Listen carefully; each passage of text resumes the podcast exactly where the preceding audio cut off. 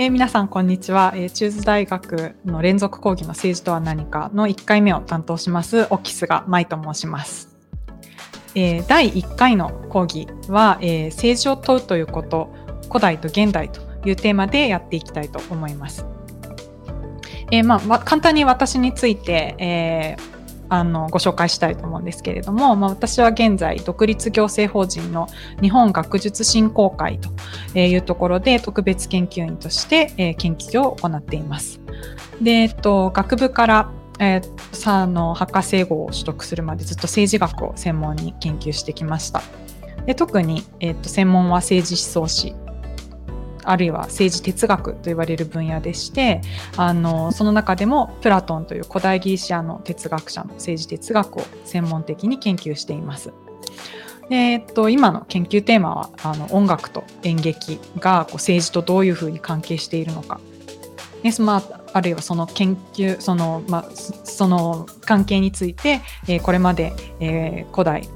の人あるいは近代の、えー、哲学者たちがどういうことを考えてきたのかということについてのあの、まあ、研究を行っています。えっと、全然内容とは関係ないんですけど好きなのは動植物と文房具なので、まあ、動植物と文房具が好きな人はぜひ最後まで聞いていただけたらと思いますでちなみにあのチューズライフプロジェクトはあの、うん、私は視聴するようになってから1年くらい経つんですけれども、まあ、チューズ大学の試みも興味を持っていたのでまさかこんなお話が、えー、講師としてですねこここの場に来ることになるとは思ってもいなくてちょっと驚いています。で、まあ、今回あの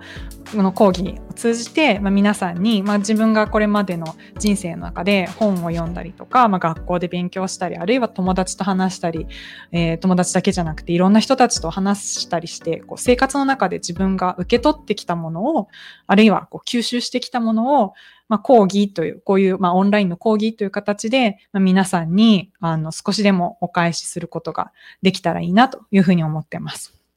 えー、っと、今回の講義の、まあ、コメントや質問というものは、あの、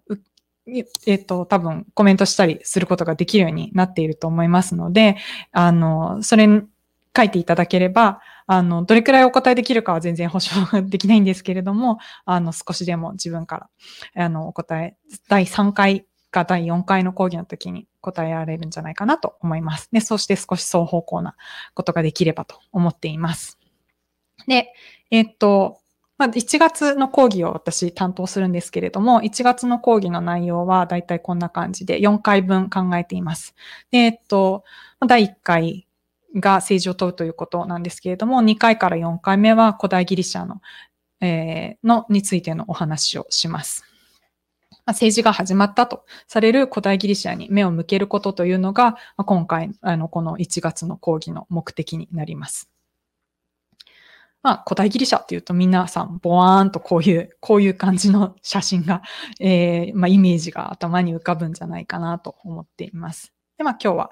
この1回目、政治を問うということの話ですね。で、本日のえー、目次なんですけれども、まあ、1回目政治を問う、えー、第1部政治を問う。で、第2部と第3部で古代ギリシャの話をしていきたいと思います。えそれでは早速内容に入っていきましょう。パート1ということで政治を問うということです。で、皆さん、こう、今日はあの政治という、政治とは何かという講義を聞くためにもおそらくこちらの動画を、えっ、ー、と再生していらっしゃると思うんですけれども、あの、ちょっと今ここで政治という言葉を聞いてどういうものをイメージするか。まあ、イメージするかなっていうのを考えていただきたいんですけれども、まあ、例えば、まあ、こんな写真を思い起こしたりするんじゃないかなと思います。えー、国会議事堂ですけれども、まあ、政治といったら国会で審議されていることかなとか、えー、そういうことについてお話を聞くのかな。まあ、古代ギリシャだけど、そういうことかなっていうのを少し想像されてるんじゃないかなと思います。でそこであえてですね、私は夕ご飯のお話から始めたいと思います。えーまあ、今回の連続講義のテーマ、政治とは何かということで、なんですけれども、まあ、まさか夕ご飯についての話を聞くなんてことは皆さんおそらく期待されてなかったと思うんですよね。で、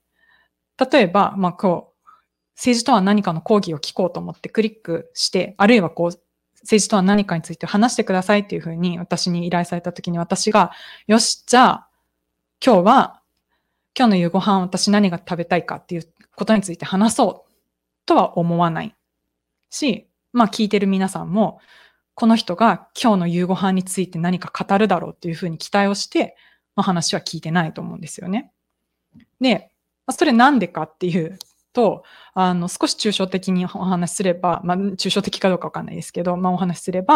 まあ、今日の夕ご飯に私が何を食べるかどうかというのは政治的な問題ではないというふうに皆さん考えているからなんですよね。なんですけれども、同じ夕ご飯というテーマで、例えば私が、夕ご飯はやっぱり女性が手作りすべきだよねっていうふうな話をここでしたときに、えー、まあ、そうなってくると、同じ夕ご飯というのがテーマでも、皆さんは、あれ？これは政治的な問題なんじゃない？あるいはこう、女性が手作りすべきだよねっていう言明なんかちょっとおかしくないっていうふうに思うんじゃないかと思うんですね。で、まあ、つまり、ここ今二つ、今日の夕ご飯何食べようかなっていうのと、夕ご飯はやっぱり女性が手作りすべきだよねっていう二つがあるんですけれども、まあどちらも夕ご飯について語ってるんですけれども、一方は政治的なテーマとして皆さん、おそらく結構明らかにこれは政治的なテーマだっていうのが直感的に思うと思うんですよね。で、まあなんでかっていうと、まあ二つ目の方の話は、例えば男女共同参画社会の問題に直接つながっていくのが、まあ明らかだからです。あの、まあ、女性がなん、なんで女性も一緒に社会進出していて、まあ、同じくらいの労働時間で働いているのに、なんで家に帰ってきたら女性が料理を作んなきゃいけないの？なんでポテトサラダ買ってくるんじゃなくて手作りしなきゃいけないの？っていうところで、まあそういう問題が出てくるわけですよね。で、それは政治的だっていうふうに思うわけです。で、まあ、つまり、夕ご飯と政治っていうのは一見すると、まあ皆さん最初にパッと夕ご飯と政治って関係なくないって思ったと思うんですけれども、まあ、一見すると関係ないんですけれども、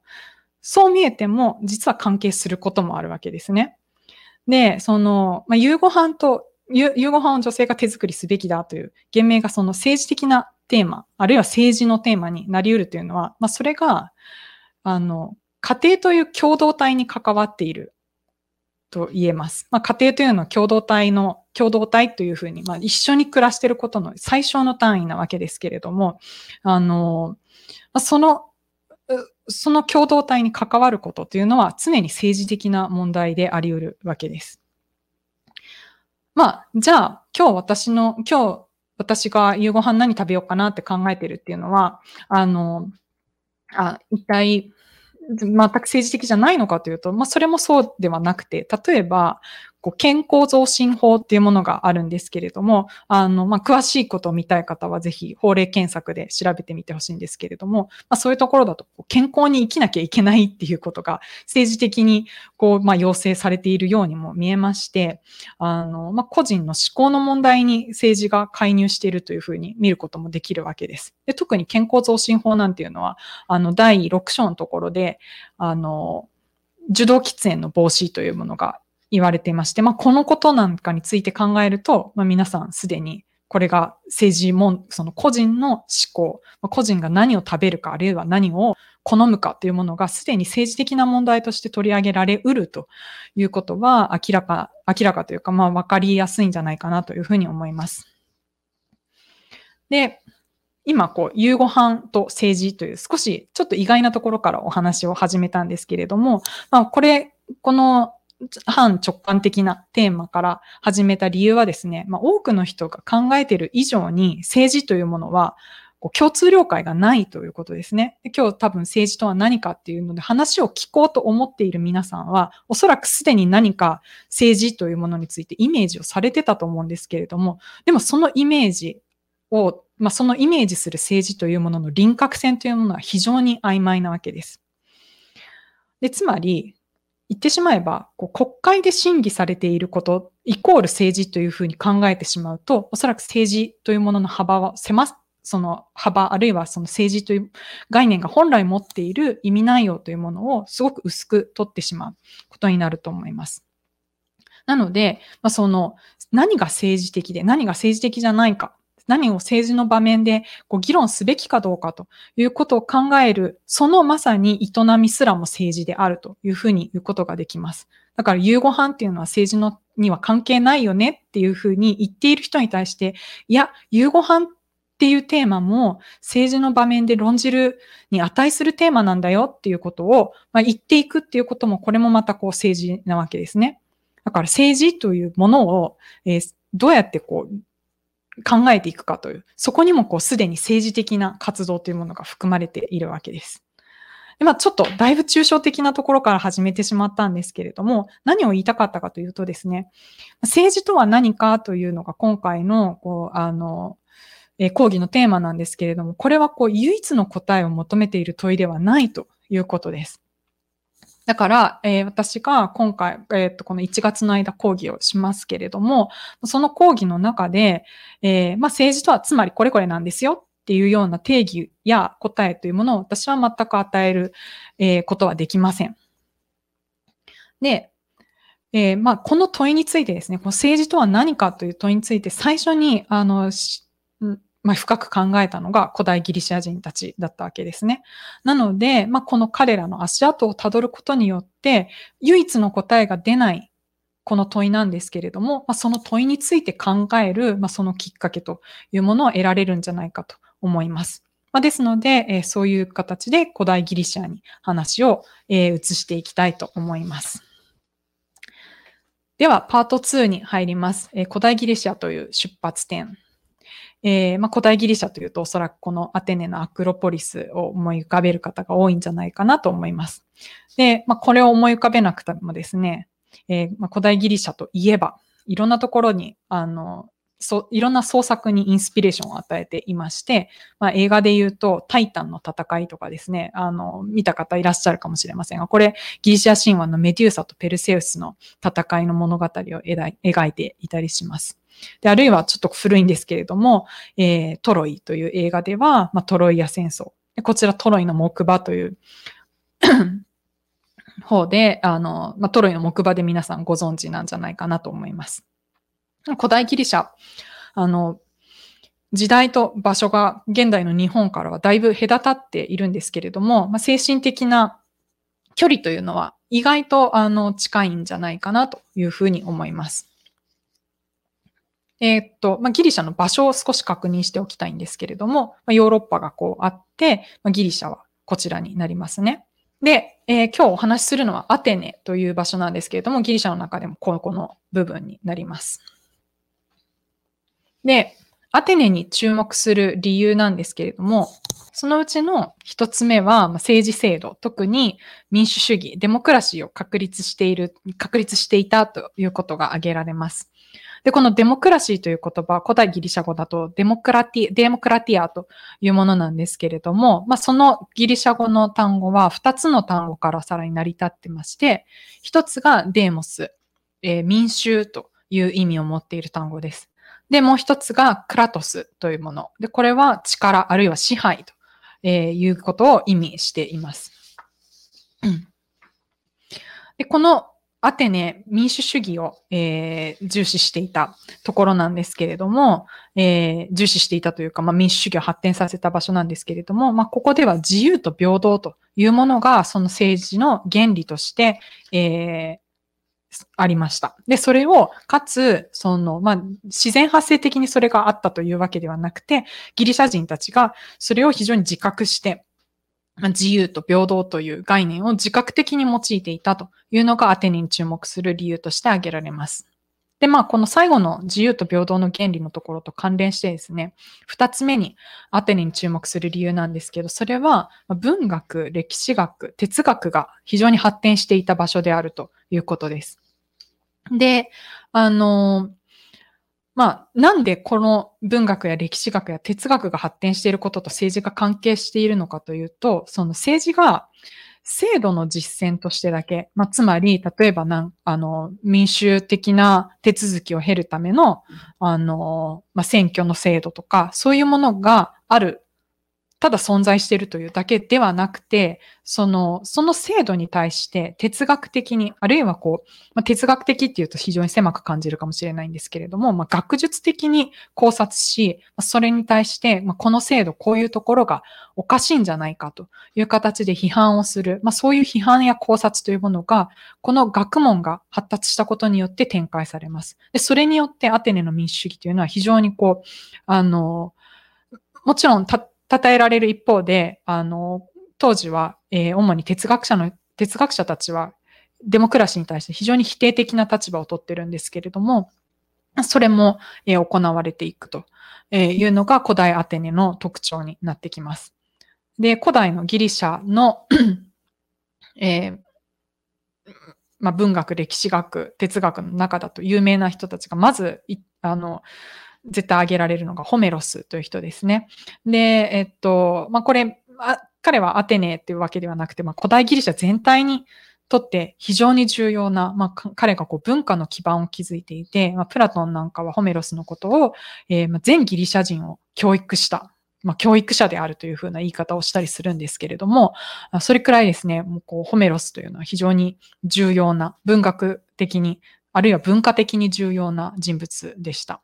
で、イリアスとかオデュセアを書いているのがこの人ですね。で、それからトゥキリデスという歴史家がいます。で、まあ、トゥキリデスの他にもヘロドトスとか歴史家がいますね。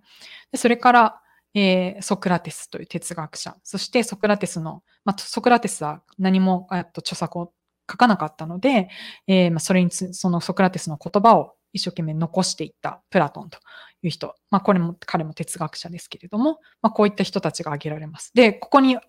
書いたのはもうほんの一部の人たちで、えー、古代ギリシャの世界にももっとたくさんのいろんなこう哲学者や歴史家や文学、文化、文学を、えー、文学、まあ、悲劇作家とかですね、そういうことを、悲劇を作ったりした人たちがいるわけです。で、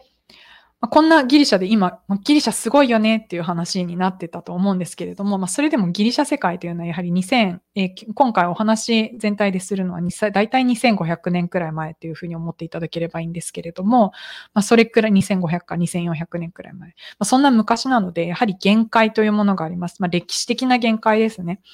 あの、当時の、えー、世界だったからこそ、えー、持っていた価値観のようなものがあります。で例えば、えー、政治に参加できる市民というものの範囲が非常に狭かったと言えます。え、女性や遺留外国人というものは市民から排除されていました。で先ほどこう平等の原理というお話をしたんですけれども、平等の原理というものがあったというふうに、え、お話ししたんですけれども、まあ、それ、ここから考えるとちょっと、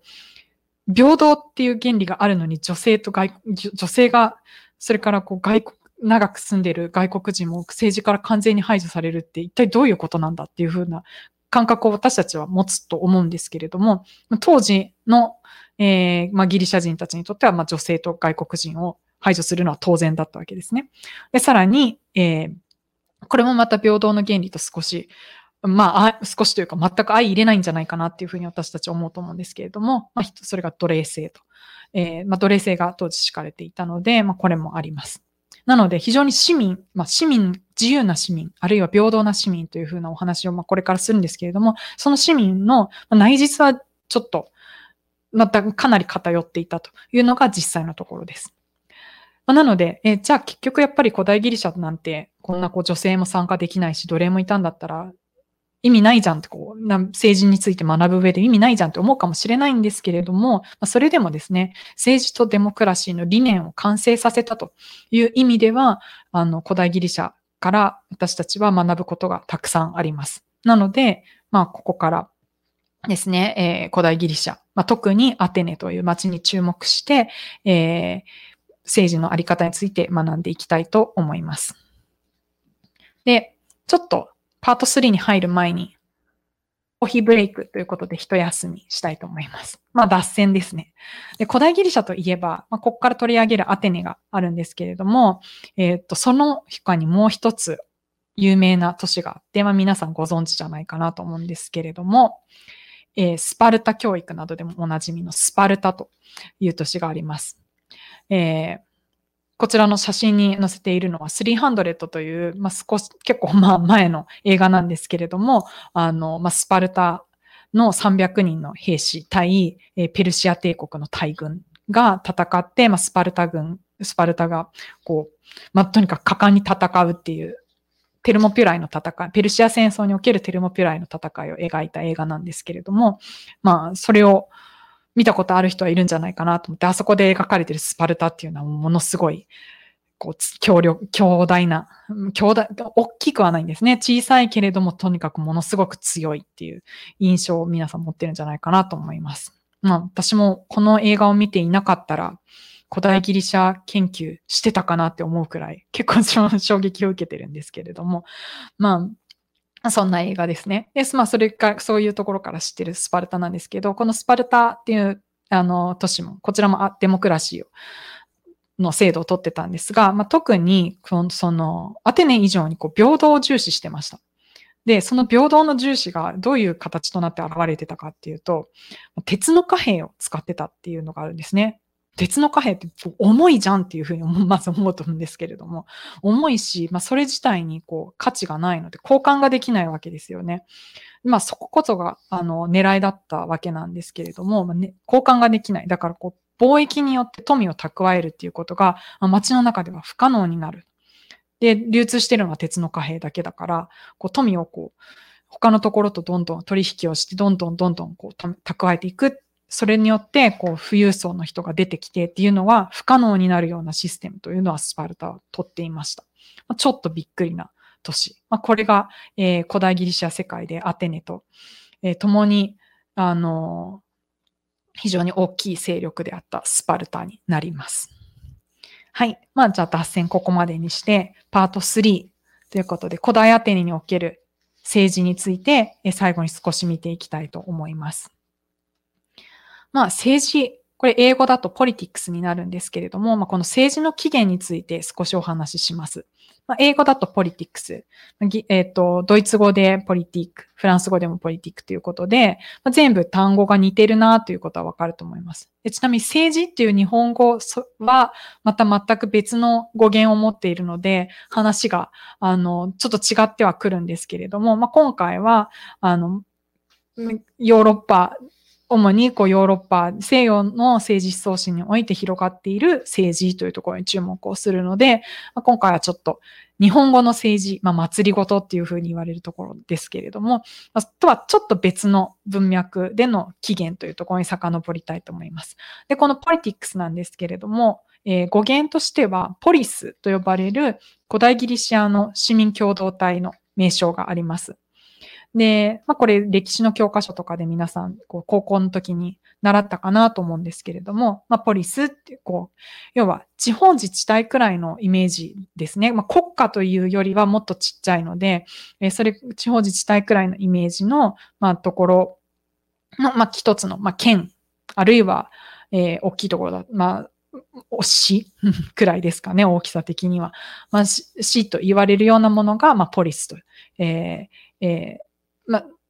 ポリスのイメージというのは大体そういう感じです。で、このポリスなんですけれども、えー、個人的なもの、あるいは利己的なものに対立、えー、するとして、えー、一般的に理解されてました。まあ、共同体なので、共同体ではなくて個人的なものということですね。まあ、先ほどのあの夕ご飯の例とかを思い出していただけると、家庭に関わる、つまり共同体に関わることは政治的なものだけれども、私が夕ご飯に何を食べようかっていうのは個人的なものっていうような感じで、まあ、講師の区分というものが、この政治ということを考える上で重要になってきたわけです。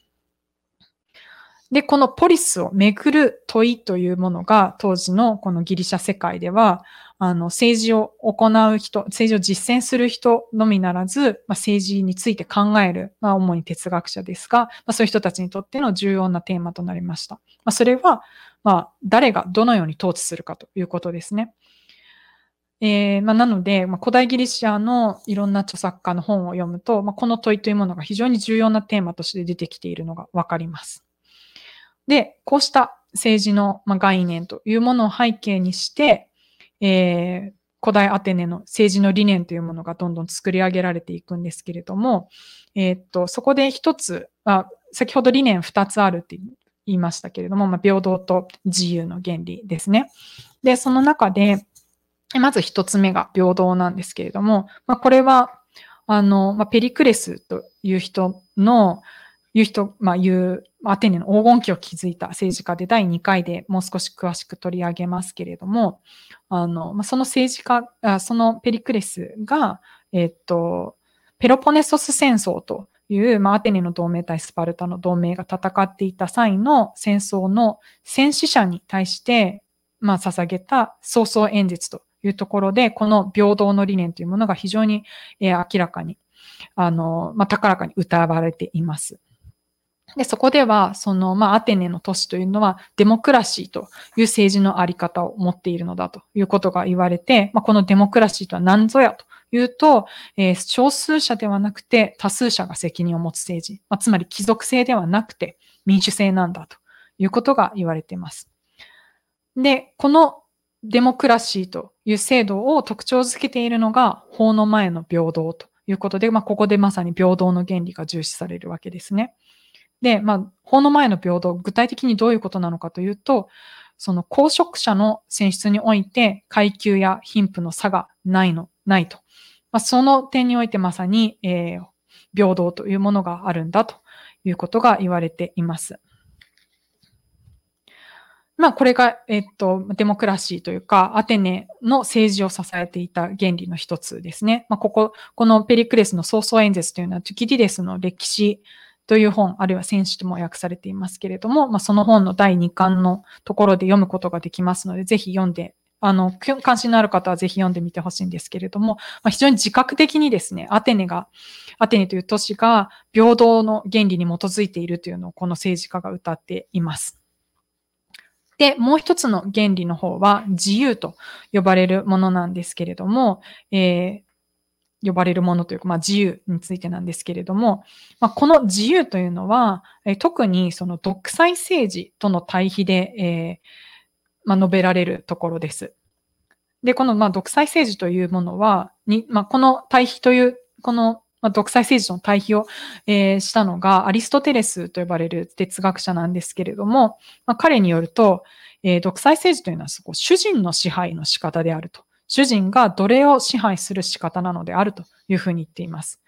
で、まあ、ここでイメージされているのは、例えば、あの、先ほどスパルタの話をコーヒーブレイクのところでしたんですけれども、スパルタとかが、えー、スパルタ、あるいは当時のこのギリシャ側が戦った相手というのがペルシア帝国ですが、その、まあ、ペルシア戦争の相手国であるペルシア帝国というのは、まあ、帝国ってついてるところから、えー、っと、イメージできるかもしれないんですけれども、まあ、独裁的な体制だったわけですね。で、そのペルシア帝国とは自分たちは違うということの、まあ、その違いの特徴付けとして、特徴付けるときに、この自由というものが使われています。で、アリストテレスは、まあ、そういう自由で互いに等しいものの間で行われる支配、まあ、統治のあり方というのを政治的な支配であるというふうに言っています。で、ここ、ちょっと興味深いのは、あの、自由で互いに等しいものの間の政治、間の、ま支配の仕方というのを民主的な支配というふうに言うんじゃなくて、それこそがまさに政治であるというふうにアリストテレスが言っている点ですね。まあ、ここにはもう非常にこう、アテネの民主制というものと、政治というものの近さというのを見ることができるんじゃないかなと思います。はい。今日の内容は以上です。で、えっと、参考文献など、など、一覧を少し載せていますので、まあ、後で、え関心のある方はぜひ見てみてください。えー、次回は古代アテネのデモクラシーについてお話をします。以上になります。ありがとうございました。